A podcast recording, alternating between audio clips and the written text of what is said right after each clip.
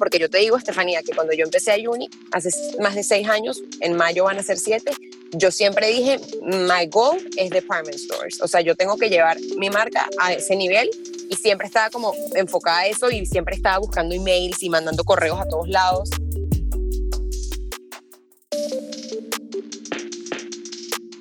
Bienvenidos a otra edición de nuestro podcast. Mi nombre es Estefanía Lacayo y junto a Samantha Tams creamos el Latin American Fashion Summit, una plataforma global para la moda y el diseño latinoamericano. Con nuestro podcast queremos inspirar y compartir conversaciones enriquecedoras con diseñadores, emprendedores, líderes, activistas y talentosos emergentes que tienen mucho que aportarnos. Gracias por estar aquí hoy y espero que disfrutes de la siguiente conversación. Nuestra invitada de hoy es Tamia Frangi. Ella es venezolana libanesa y directora creativa de Iunic, una marca de accesorios nacida en 2014 especializada en brazaletes hechos a mano. Tuvimos la suerte de tener a Damia como invitada en nuestro Summit de Cartagena, donde realizamos en conjunto un brazalete especial del evento. Luego de un importante esfuerzo, Damia actualmente entró a la prestigiosa cadena de tiendas de Nordstrom Rack y en Labs tenemos el orgullo de poder contar con estas dos marcas que se conocieron en nuestro último summit presencial. Hoy vamos a estar conversando con Damia acerca del proceso que tuvo que realizar para llegar a ser parte de un department store de la magnitud de Nordstrom Rack y acerca del éxito en tiempos de crisis. Muy bienvenida, Damia. ¿Cómo has estado? Hola, feliz de estar aquí, de poder compartir con ustedes mi historia y hablar un ratico contigo. No, de veras, he tenido muchas ganas de, tenerte como invitada eh, por muchas razones que la vamos a compartir hoy, pero de veras que bienvenida y, también felicidades por todos los logros que has tenido Gracias. en este año, ¿verdad? En un año tan difícil. Siento que fue ayer cuando nos conectaste por primera vez y... Increíble. Ha surgido tanto, ¿verdad? De verdad sí, y estoy feliz de poder contar esta historia, de poder hablar contigo y hacer como un pequeño resumen de mi camino desde que contacté a LAF. Claro. Bueno, empecemos, empecemos desde el principio y, y después obviamente quiero compartir con, con, toda la gente que nos está escuchando hoy sobre ese día cuando nos contactaste y, y bueno, pero antes que nada, eh, platícame, tú eres abogado de profesión, ¿verdad? Y después fuiste locutora en una radio en, en Venezuela y también fuiste estilista para Hola, pero ¿cómo, cómo este abogado un día Sí. se levanta y dice, quiero empezar esta marca de pulseras que se va a llamar Iunic? ¿Cómo fue ese, ese proceso? Fue un momento en mi vida, yo estudié Derecho, me gradué de abogado y yo siempre digo que el momento más raro que uno vive es cuando te gradúas de la universidad y dices, ¿y ahora qué voy a hacer? Entonces yo me gradué de Derecho y estaba como en ese momento y empiezo a estudiar lo- locución y me hago locutora en Venezuela, empiezo a trabajar en radio y empiezo a conocer muchísimas personas. Yo creo mucho en el networking y, y creo que ha sido la parte más importante de mi trabajo en más de seis años en Iunic. Y ahí eh, empiezo a trabajar en moda, a la misma vez empiezo a trabajar con la revista Hola. Hacemos eh, la edición de, de novias para Hola Venezuela. Hacemos styling, fashion production, todo esto. Y empiezo a conocer muchas personas y digo, ¿sabes qué? A mí me encantan los accesorios. En ese momento con mi hermana Valerie le digo, vamos a hacer eh, vamos a hacer una marca de accesorios. Yo siempre he sido una persona de usar miles de pulseras desde pequeña. O sea, a mí en el colegio me usaba suéter todo el día para que las monjas de mi colegio no me obligaran a quitarme las pulseras porque a mí me encantaban los accesorios. Entonces ahí digo, vamos a hacer una marca. Nosotros somos de familia libanesa. Por eso viene la palabra unique, que significa tus ojos en árabe. Me encanta el Y por eso todas, a mí me encanta, y aparte el significado, porque todas nuestras pulseras tienen un charm con un ojito que dice Unique, que dice la marca, que es como esta creencia del Medio Oriente, que es para el mal de ojo, como la protección, ¿sabes? Contra los celos, contra la envidia. Entonces me gustaba mucho este concepto y lanzamos a Unique siempre pensando en hacer el concepto que nosotros seguimos haciendo fielmente, que es un art party. O sea, nosotros diseñamos todas nuestras pulseras siempre manteniendo ese centro que es que entre ellas siempre combinen. Si tú tienes una pulsera de hace seis años de la marca o una de hoy, las pones juntas y se van a ver perfectamente bien. Entonces empiezo este negocio eh, automáticamente gracias al Internet en ese momento, era el año 2014, y el Instagram crecimos muy rápido. En seis meses vendíamos en más de 40 tiendas en Venezuela a nivel nacional. Empezamos a vender worldwide por la página web. Fue súper impresionante. Y ahí empieza a crecer el negocio, pasan los años. Yo me enfoco muchísimo en mantener la esencia de la marca, porque yo creo que eso es lo más importante, que tú tienes que saber quién eres, qué quieres hacer y no, te deja, no dejarte contaminar como por lo que está pasando afuera. Creo que ese es el éxito de una marca, cuando tienes coherencia en tu trabajo. Entonces, pasa el tiempo, me dedico a esto, no me dedico al derecho, dejo la radio porque ya Unique era un full-time job y de verdad no tenía chance de hacer otra cosa. Y empiezo a estar back and forward con Estados Unidos y gracias a Dios empieza a crecer también aquí en Miami, porque aparte, como sabemos, aquí hay un grupo muy grande de venezolanos y de latinoamericanos. Entonces pasan los años y me entero que existe el, Zoom, el Latin American Fashion Summit por Valerie, mi hermana, y ella me dice, deberías hacer algo con ellos. Ahí es cuando yo empiezo, así muy rookie, a contactar por Instagram, por email, por la página web, empiezo a mandar correos por todos lados. E incluso te escribo a ti por, creo que por direct message de Instagram. Hola Estefanía, les he mandado unos correos, mi nombre es Damia, esta es mi marca. Y así nos ponemos en contacto, tú como siempre, y como son ustedes todos en LAF, súper abierta, me dices, mándame un correo aquí y vamos a reunirnos. Y ahí empieza mi historia. Sabes que, eh, bueno, un par de preguntas tengo, pero antes de llegar a la parte de Labs, ¿Cuánto te toma? Bueno, entonces llegas, decides querer empezar esta marca. Obviamente, tú contándome esto me doy cuenta, siempre fuiste amante de la moda. Eh, sí. Decides esa, esa primera inversión, o sea, para hacer samples, te lo, y, fuiste a pedirle un préstamo a alguien, o sea, tú tenías tus ahorros ya de trabajando como claro. estilista. ¿Cómo fue eso? Yo cuando empiezo, cuando decido empezar la marca, yo tenía en ese momento tres años que me había graduado de la universidad. Ya yo había trabajado, tenía ahorros, y, eh, pero claro, no estaba dedicada em, a, específicamente solamente a la moda, sino que también, exacto, trabajaba eh, como abogado, trabajaba un poco con mi familia, trabajaba en la radio y en la ola. Entonces decido invertir todos mis ahorros en, en mi marca. Pero lo que yo siempre digo, que las cosas se hacen por steps uno no tiene que empezar, eh, que siempre se lo aconsejo a mis amigas cuando quieren emprender algo nuevo. No tienes que empezar por lo más grande, desmesuradamente, haciendo una inversión que no tiene sentido, sino que muchas veces los pasos, y yo empecé con todo lo que tenía ahorrado, hice una inversión en mis samples, en crear mi empresa, en toda la parte también legal, ¿sabes? Pierdo todo mi dinero en el negocio, todo, y arranco. Claro, mi familia me apoyaba, creo que en ese momento todo el mundo le parecía cool, pero de alguna manera tal vez supongo que nadie se imaginaba la, proyección que uno podría llegar a tener con constancia eh, en hacer lo mismo mucho tiempo. Totalmente. Y especialmente cuando tenés un, un brand identity tan tan marcado y siento que la marca Unique lo tiene súper marcado y creo que es sumamente importante, como lo que está hablando, la consistencia.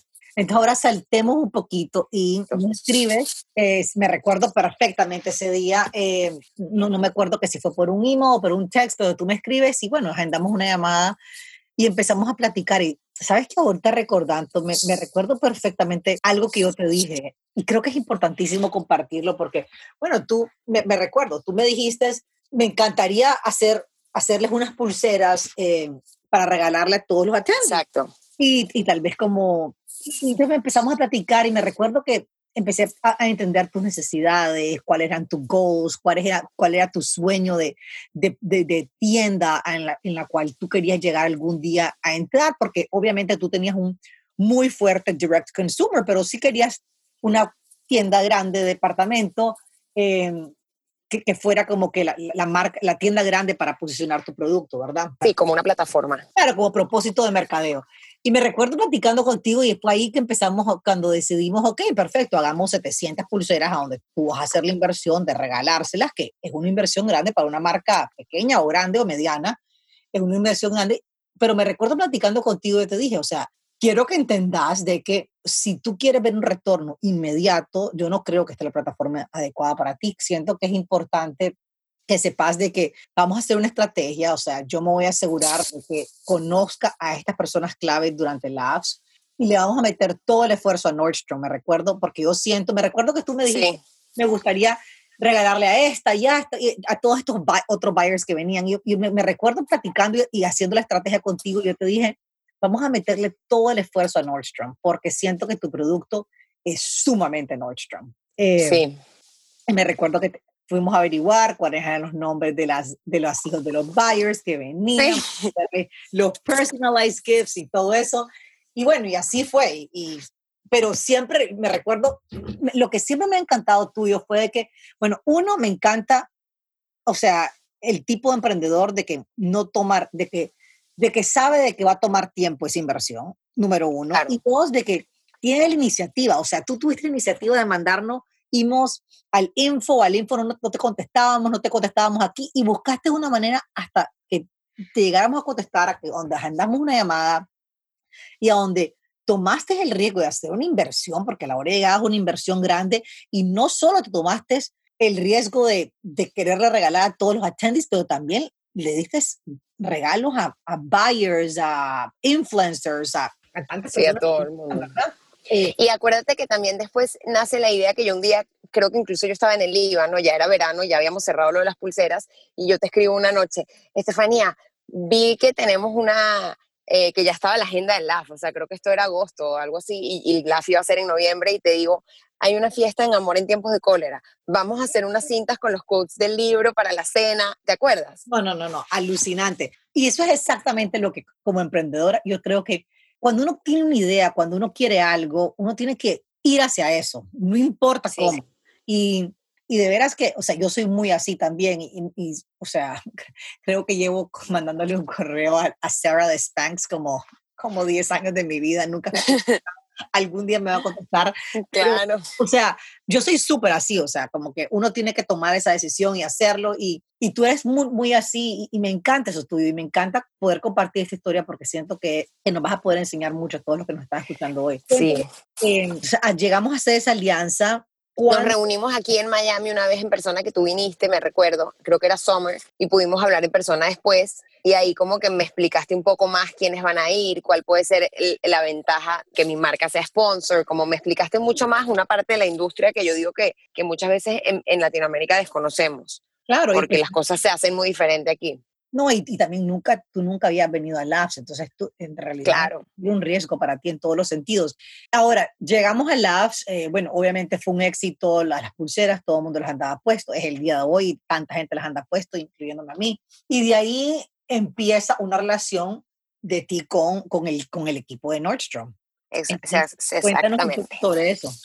Eh, yo cuando llegamos al Labs, recuerdo que antes de ir, que yo siempre pienso que en los detalles están las diferencias más grandes de las cosas, están en las cositas pequeñas. Cuando tengo, tú me, tú me pases la lista de las personas que van a ir por el tema de yo ser sponsor, era como uno de los beneficios, y yo empiezo a Google Everyone, pero o sea, busco fotos para ver quiénes son, eh, los busco en Instagram para leer quién, cómo se llama su perro, cualquier tipo de cosas, ¿no? Y hago una lista y cuando llego para allá me enfoco, como hablamos tú y yo, como que Nordstrom eh, enfócate ahí, Nordstrom es, es como que tu target perfecto. Y como yo había buscado incluso quiénes eran ellas en foto, porque yo quería estar como preparada. yo sentía que this is my shot y no puedo perderlo y de verdad, gracias a Dios, yo no sufro de pena. A mí no me da pena, lo peor que te puede pasar es que, que te digan que no, no, no es tan grave. Entonces, como yo las había Google them, aparte que llevé, el, tu equipo tenía los regalos directamente para todos ellos, etcétera, yo estaba como mirando así y me recuerdo perfectamente el día que yo las conozco, porque yo las veo en el teatro y como las había googleado para saber quiénes eran, me acerco, hi, y las saludo, que son las dos personas que fueron del equipo de Nordstrom, y ahí empezamos a hablar, después tú me dices, mira, las conociste, te cuento sí, me acerqué,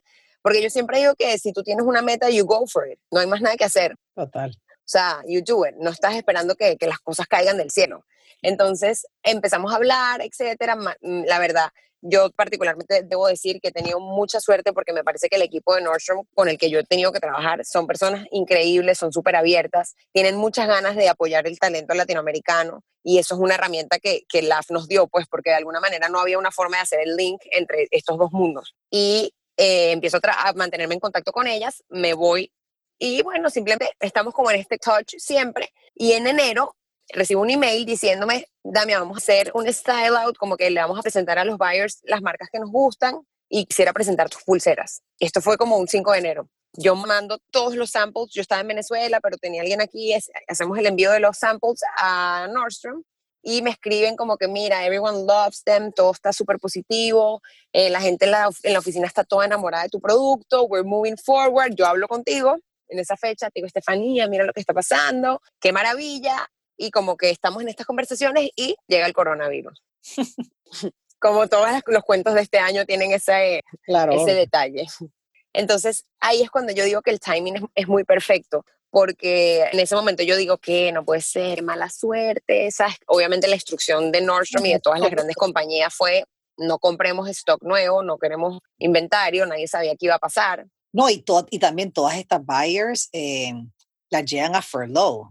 A eh, todas. No solo eso, era, no solo era todos los, los proyectos van a estar en pausa, todo lo que estaba sumamente encaminado. Nosotros con, con Nordstrom, varias marcas estábamos encaminando de que sabíamos que iba a tener frutos este año y en realidad todo llega a pausa, pero lo más, lo más triste para todos ustedes es de que tu contacto directo ya no está ahí. Exacto, porque además la gente que no sabe, aquí en Estados Unidos furlough quiere decir que no te votan, pero de alguna manera es como una pausa en la empresa, tipo te desconectan los emails, todo, o sea, tú, tú literalmente es como un despido sin estar despedido. Entonces a nosotros nos contactan, por eso te digo que yo adoro este equipo, porque ellas me, incluso me escriben, mira, a mí este es mi, mi mail personal, porque por estos dos meses no voy a estar en el email de Nordstrom. O sea, era como que wow, y tú te quedas en la deriva porque tampoco sabes si esta gente va a regresar. De repente, sea, yo conozco personas que estaban en contacto con otras personas de otras compañías y ya más nunca el email se activó. Claro. Entonces, bueno, pasa esta situación, pero yo me doy cuenta que varias de las personas del equipo de Nordstrom me empiezan a seguir en Instagram de Unique. Entonces yo toda emocionada, como que, oh my God, por lo menos me siguen, qué bueno, para que vean el producto. Eh, viene la pandemia, me dicen de frente, mira, tenemos demasiadas ganas de trabajar contigo, estamos demasiado entusiasmados por LAF, pero la instrucción absoluta es no vamos a empezar proyectos nuevos, no vamos a agarrar inventario, incluso estamos tratando de devolver inventario que teníamos. Entonces, bueno, nada, el coronavirus llegó y pasó. Entonces me quedo en ese hold y pasó toda la pandemia, gracias a Dios, trabajando demasiado, demasiado fuerte, demasiado dedicada, porque aparte el tema del lockdown ayudó a que 24/7 yo no hacía más nada sino dedicarle mi tiempo a Unique y a mi trabajo, porque era lo único que, que, me mantenía motivada, feliz, contenta. Y creo que, como lo saben la mayoría de las marcas, los meses de la pandemia fueron muy buenos meses para todo lo que era e-commerce y sobre todo en el tema de accesorios. Entonces, aunque no se cierra Nordstrom, claro, yo tenía eso en mi corazón, Estefanía. Yo iba así que sí, salía a caminar y le decía a mi hermano, ay, estoy tan triste cuando me acuerdo que Nordstrom y todo se cayó, pero bueno, ¿qué íbamos a hacer? Era el año del no, era, no estaba en mis manos.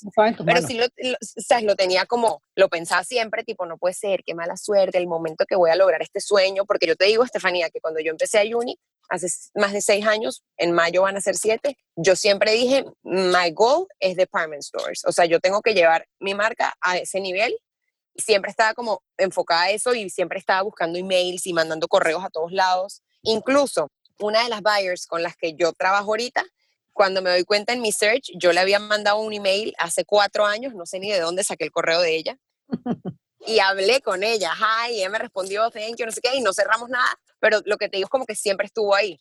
Entonces empezamos a trabajar muchísimo, gracias a Dios, en la pandemia, siempre en contacto con ustedes y em, estas personas que conocimos en LAF, también nos hablamos, pero a, a, nivel personal, como cómo están las cosas allá, cómo está tu gente con el coronavirus, pero hasta ahí.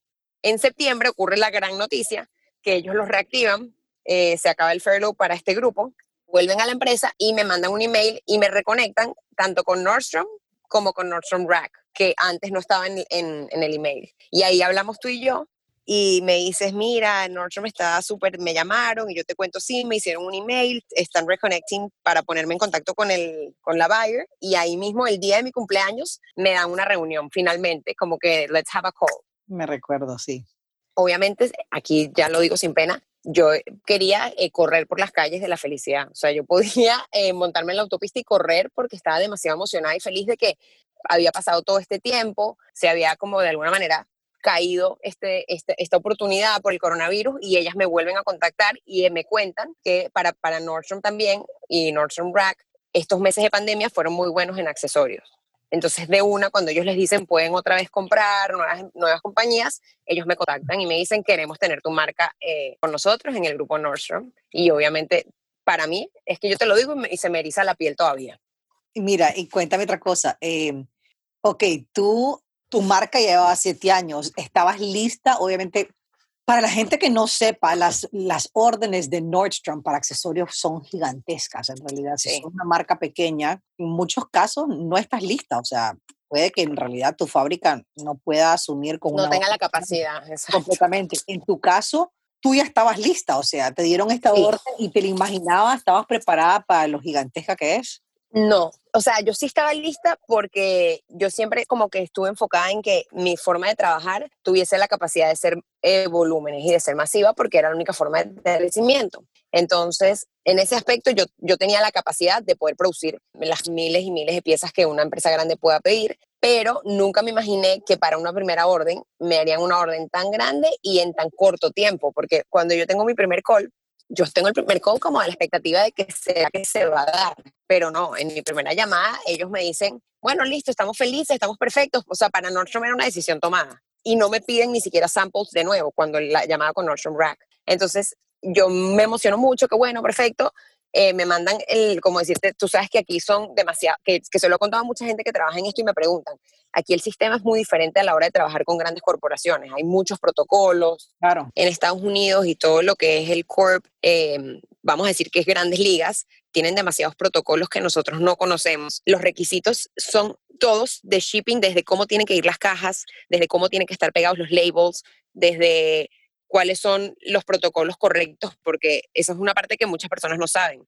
Tú haces un shipping, pero tú tienes que cumplir con demasiados requisitos para que tu orden te la paguen al 100%, porque te pueden multar por pieza, por unidad, por error. Entonces es como un reto muy grande y como empresa creo que ha sido un crecimiento también eh, de tener un reto que nos ha llevado también y nos ha obligado a crear nuevos sistemas, a de alguna manera tener nuevos protocolos internos, porque los requisitos son demasiado detallados Sabes que es bien interesante eh, esto que estás diciendo porque cuando yo platico con muchas marcas pequeñas, siempre todos me dicen el, el sueño, entrar a una tienda de departamento bien grande. Y creo que es sumamente eh, importante entender esto que nos estás hablando, que es también, o sea, la infraestructura que tenés que tener montada para poder cumplir con todo esto que, esperan de, de, de ti, de tu marca, ¿verdad? Y si lo haces mal, o sea, no te van a volver a hacer un reorder. Entonces yo creo que eso, eso es bien importante cuando tenés este tipo de metas, de que, de que no solo que tu producción esté en orden, de que sabes de que vas a poder cumplir con miles de piezas del mismo quality control, pero que también tenés la infraestructura montada para estar preparada. Exacto. creo que es sumamente importante. Por eso yo creo que todo en la vida es baby steps, como es que puedes llegar ahí, pero que no necesariamente tenés que hacerlo en los primeros dos años, porque, lo, porque tal vez los primeros dos años no vas a tener la capacidad de poderlo hacer perfecto de la manera que van a esperar de tu marca. ¿verdad? Todo. Entonces, bueno, ahora platicanos. Entonces, la marca eh, la lanzaron ya en Nordstrom, que mi felicidades. Eh, ¿Cuántas tiendas dieron la orden para cuántas tiendas? Bueno, ellos nos hicieron, ellos nos dividieron nuestra orden. Primero nos ponen una primera orden y la dividen en tres órdenes. La primera orden va destinada a 20 tiendas que ya está disponible. O sea, ya tú puedes ir a Nordstrom Rack en 20 tiendas que nosotros lo pusimos, eh, están en, nuestro Instagram, que son, eh, eh, la, la, las principales están en Texas, tenemos nueve tiendas, cuatro tiendas en Florida y Virginia y Illinois. Nosotros nos pidieron como un desglose de nuestras ventas. Entonces yo entré en la parte, vamos a decir, el backstage de nuestro website, que tiene como las estadísticas de cuántas personas entran, de qué lugar. Les mandamos esa información y ellos con esa información y me imagino que su propia información de venta tomaron eh, la, la, decisión de cuáles iban a ser las 20 tiendas donde ellos iban a estar vendiendo nuestro, nuestras pulseras y a partir de ahí eh, nos mandan la información, como te digo, todo es muy diferente a como nosotros pensábamos y creo que es algo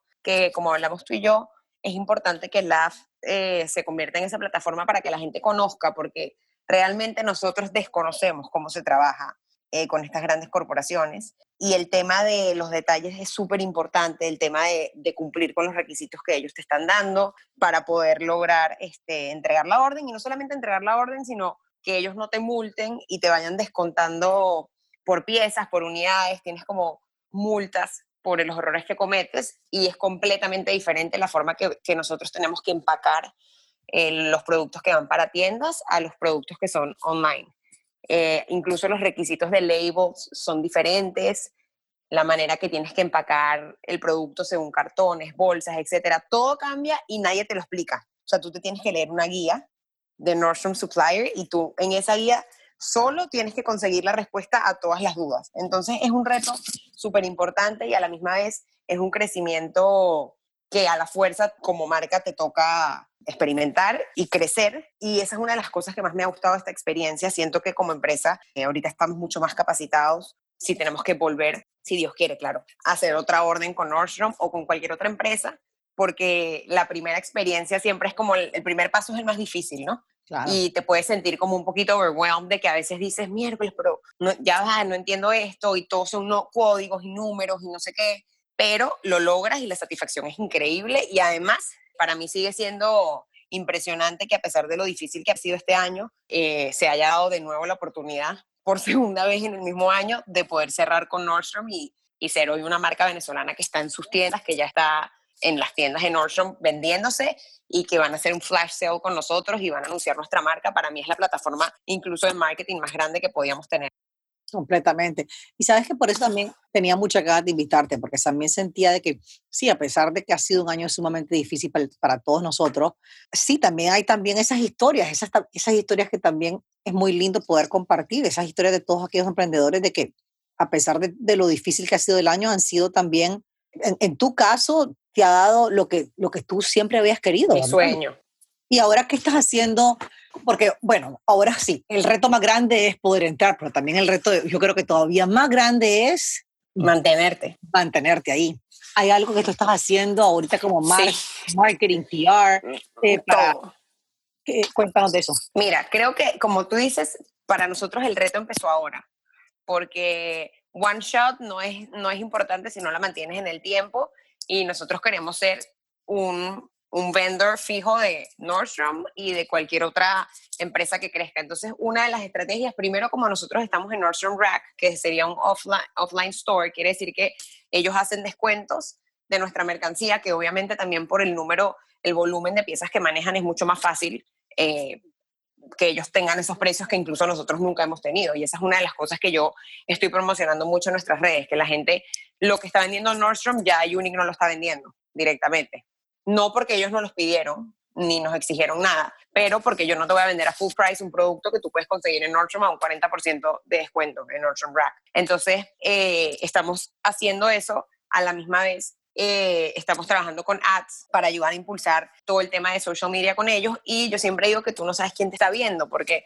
nosotros no sabíamos que en todos estos meses de pandemia eh, ellas estaban viendo el trabajo que nosotros estábamos haciendo y por eso es que yo digo que el trabajo el trabajo duro siempre pays off, porque al final yo estaba enfocada haciendo algo que nunca pensé que iba a ser también de alguna manera un impulso para que ellos dijeran, bueno, ok, ahora vamos a comprar esta marca que todos estos meses le ha estado poniendo el corazón al producto, al negocio, al marketing.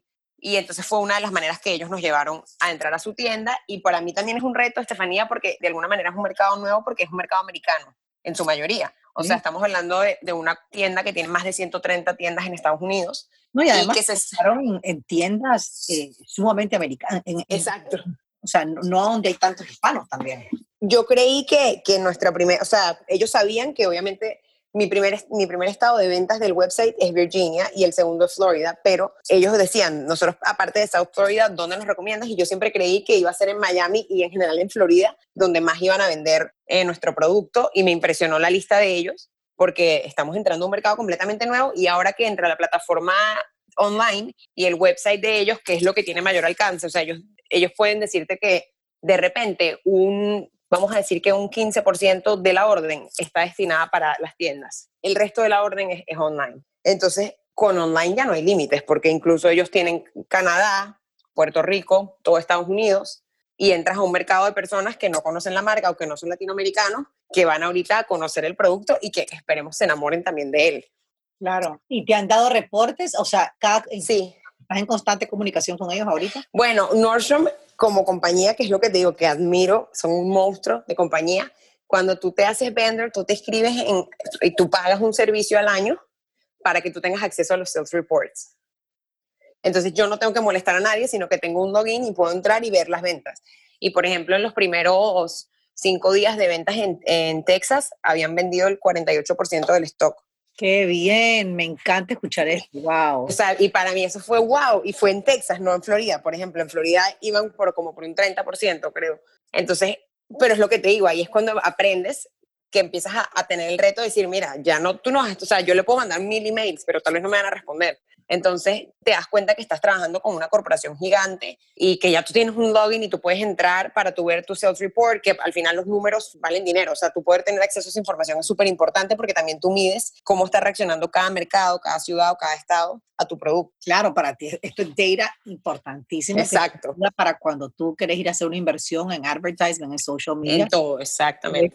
Qué, ciudades, qué estados están, qué países están reaccionando bien al producto. Por eso yo siempre me lleva a lo que siempre nosotros llevamos hablando en Labs. Cuando la gente me pregunta, wholesale direct to consumer. Y es como que no, es todas. O sea, no es una u otra. Es como que direct to consumer, sí, 100% hacerlo. Pero también si tenés la infraestructura montada y el poder económico de poderle meter a al mercadeo que, va, que eso implica, porque ¿de qué te sirve tener un website con Shopify si a la hora de ganar está entrando a tu website? De Tal cual. O sea, tú tienes que estarle constantemente metiendo a, a, social media, regalos que le querés mandar a gente clave, a influencers, a lo que sea, ¿verdad? O sea, pero sí, yo creo que tú eres el perfecto ejemplo, ahorita lo que me estás diciendo, de cómo las tiendas de departamento, yo siempre, yo siempre digo, hay que verlo como un 20% de tu negocio y que sea como que tu, tu, tu campaña de marketing. O sea... Y tu posicionamiento de marca. Claro, porque es una excelente manera de posicionar tu marca y de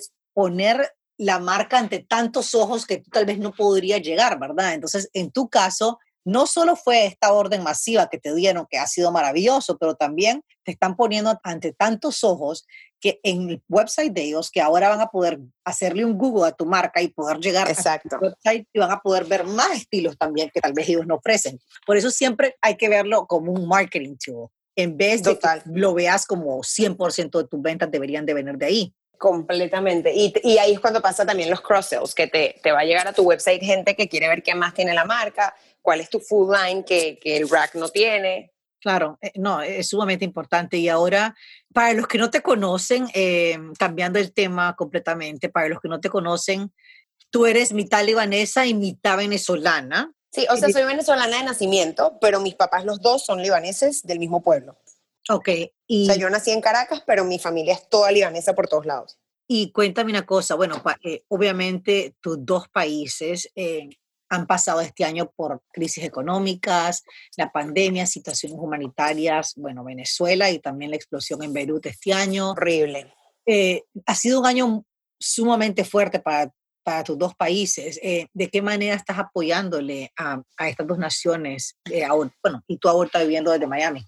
Claro, bueno, esa es una de, de, las partes que más me ha emocionado de todos los mensajes que hemos recibido, porque me ha escrito tanta gente, tanto del Líbano como de, de Venezuela, que te dicen que increíble, que, orgullo que estás llevando el nombre del país, que seas una persona representando el país, ya sea la gente que me escribe en Líbano o la gente que me escribe en Venezuela, llevándolo afuera por cosas buenas, porque ha sido un año durísimo y nosotros siempre hemos tenido como un engagement social muy grande en Ayunic en ayudar. Por ejemplo, con Venezuela nosotros apoyamos varias causas con la venta de las pulseras, entre ellas el, Museo de los Niños de Caracas, que era uno de los más icónicos de, de Latinoamérica completa, y obviamente es privado, no tiene subsidio gubernamental y nosotros este año lanzamos una campaña que tuvo un impacto, Estefanía, impresionante porque aparte era como un lugar olvidado y la emoción de la gente de enterarse que sigue, que es privado, que está, que está abierto y las ganas de ayudar. Entonces, la forma que sabemos hacerlo a través de pulseras. Nosotros tenemos una línea de pulseras que, por ejemplo, vendemos y está incluso Vogue México eh, hizo un artículo sobre eso, que todos los fondos de la venta de ese diseño, que es una obra del maestro Cruz Diez, que está en el aeropuerto de Caracas en Maiquetía, y nos autorizó en paz descanse el maestro Cruz Diez antes de morir, le, pedimos permiso para usar esa obra de arte eh, para vender estas pulseras y todo el dinero lo damos para becas universitarias en Venezuela, a una organización que se llama Beca Umpana, y en el primer lapso pudimos becar como 64 estudiantes, en el primer lapso de ventas. Entonces, eso es algo que seguimos haciendo, a la misma vez las pulseras del Museo de los Niños, que tienen a Museito, hemos apoyado diferentes organizaciones que se nos acercan o que nos dicen, mira, produceme un, modelo que yo pueda vender para recaudar fondos y a la misma vez con la explosión del Líbano, eh, también lanzamos un, un, pack de cintas que iba destinado y ya hicimos la primera donación para ayudar a Beirut con un grupo que se llama Rebuild Beirut, que están haciendo un trabajo increíble, que es un NGO que lo que ha hecho desde agosto hasta la fecha para ayudar a reconstruir Beirut y sobre todo para que las personas que tienen casas afectadas estuviesen protegidos ahorita, que viene la época de lluvias y de invierno, ha sido impresionante y nosotros nos sentimos, pero bueno, felicidad absoluta de que Ayunic sea también una herramienta para nosotros ayudar. No, que felicidades, de veras que es un, es un trabajo, es un excelente trabajo el que están haciendo ustedes en, todos los aspectos. Eh, antes de que acabemos, me gustaría hacerte eh, una pregunta, bueno, me, encantaría que, que, le dieras un consejo a todos los, los, emprendedores, los diseñadores, con ese mismo sueño que, que tú has tenido siempre de, eh, ¿qué consejo les darías a ellos? Yo siempre te puedo decir que hay que enfocarse en tres cosas. La primera, yo creo que la constancia es la clave de todo. Tú tienes que ser constante en el trabajo que haces. No es que un día empezaste y como no fue tu mejor día o tu mejor mes o tu mejor año, abandonaste ese sueño, porque las cosas no se hacen de un día para otro. O sea, yo tengo, yo mm, yo tengo seis años y medio de trabajo para lograr este punto y esos son 24/7 dedicados a algo. Entonces yo creo que la constancia y el esfuerzo sí pagan, pero es a largo plazo. Entonces la gente que empieza hoy con una idea buenísima y luego mañana la abandona y empiezas otra, nunca vas a recoger los frutos porque no le estás dedicando a largo plazo el tiempo y la dedicación que tiene que tener un sueño o una meta. Eso es lo primero. Además que yo siempre digo que las cosas que se hacen con amor se nota y suena cursi y la gente lo dice, pero es verdad. O sea, a mí me apasiona mi trabajo, yo lo hago con pasión, a mí me encanta, o sea, yo puedo trabajar 24/7 de madrugada, a la hora que sea, yo respondo mensajes, yo tomo ventas a toda hora porque a mí me apasiona mi trabajo y eso marca la diferencia. Y lo más importante, tú tienes que decidir si tú quieres tener un trabajo, es decir, una marca que sea un negocio o un hobby. Muy importante, sí. Y siempre se lo digo a la gente porque tú puedes tener un hobby porque tú quieres que parezca que tú tienes una marca cool, que se ve cool, que se ve bonita, que todo es chévere, pero capaz los números no dan o no hay un plan de trabajo lógico o estás invirtiendo dinero que no vas a, o sea, que, realmente no estás invirtiendo, que estás gastando dinero que, que no tiene sentido o que no necesitas gastar en ese momento, estás cayendo en gastos que, vamos a decir un ejemplo, hay gente que gasta en cosas para que la marca suene, pero realmente no hay un plan, o sea, solamente como para que parezca que soy exitosa o para que parezca que mi marca es famosa.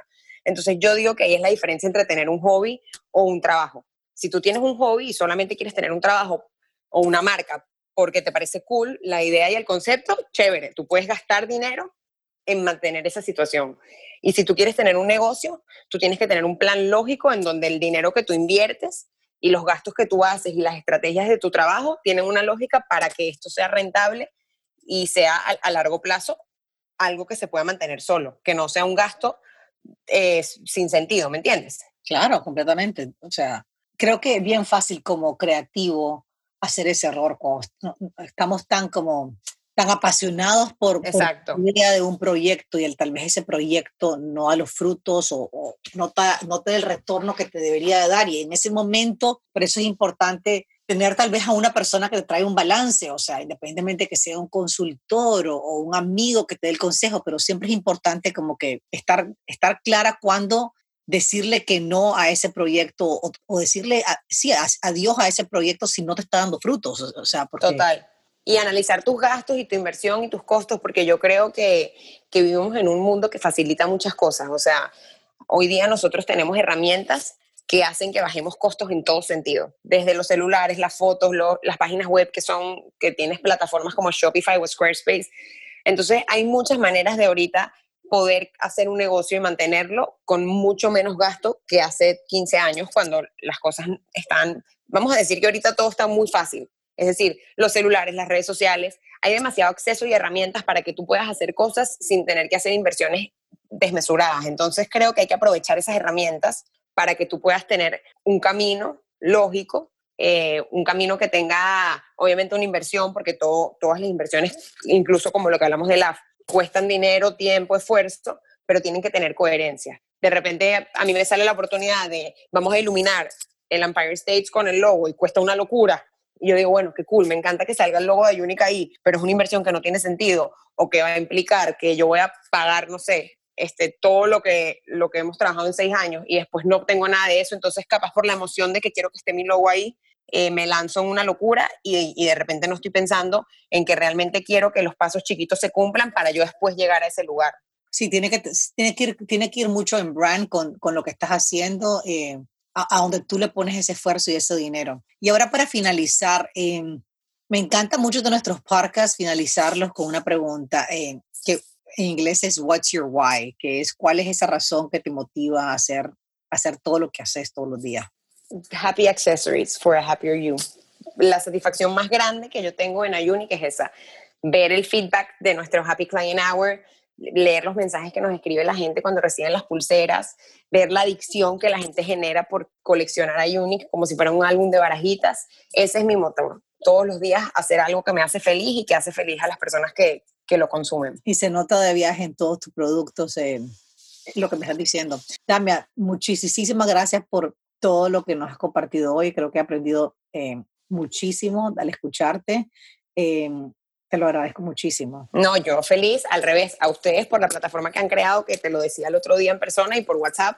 La plataforma de LAF tiene un aporte increíble para esta generación de diseñadores y, y todos, fotógrafos, influencers, cualquier persona relacionada a la moda latinoamericana para entrar a un mercado más grande y lo que ustedes han hecho es de agradecer y yo particularmente se los agradezco porque para mí Laft ha sido y sigue siendo una plataforma increíble para Unique y además un amigo querido mío personal y de mi marca y siempre van a contar conmigo para todo porque yo amo trabajar con personas como ustedes que hacen las cosas bien, con ganas de ayudar, de corazón, genuinamente y para mí es un gusto poder compartir con personas como ustedes mi trabajo. Qué linda. Bueno, lo más lindo es de que hay tantos proyectos en los cuales también estamos trabajando con sí.